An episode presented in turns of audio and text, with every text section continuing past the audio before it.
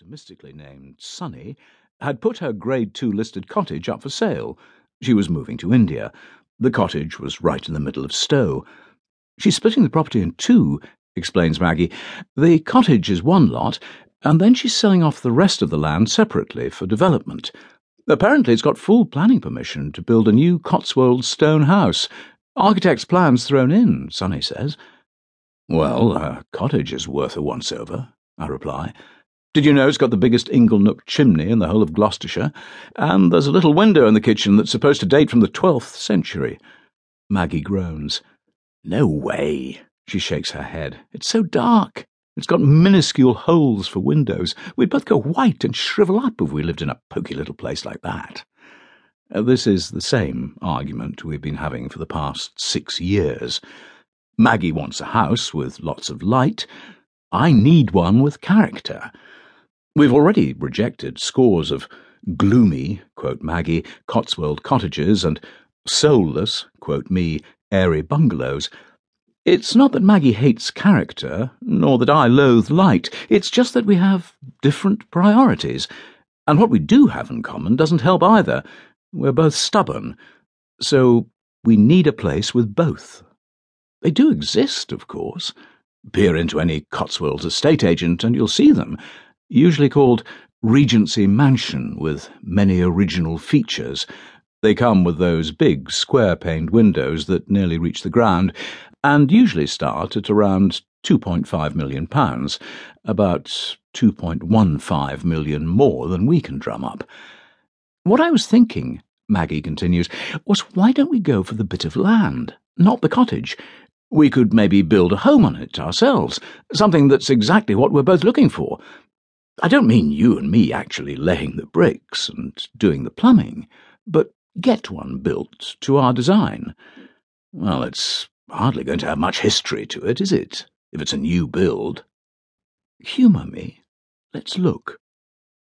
So, that's what we do the next day me dragging my heels and getting my nose ready for some turning up.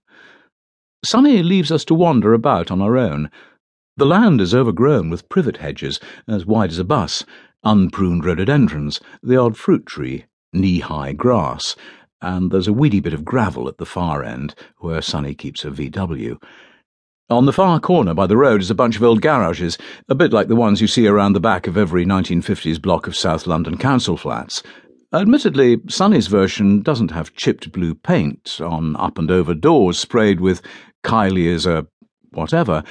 Sunny's doors are old style, creosote daubed swing openers, and Stow on the Wold doesn't do graffiti, unless you count the mason's mark scratched on its church porch.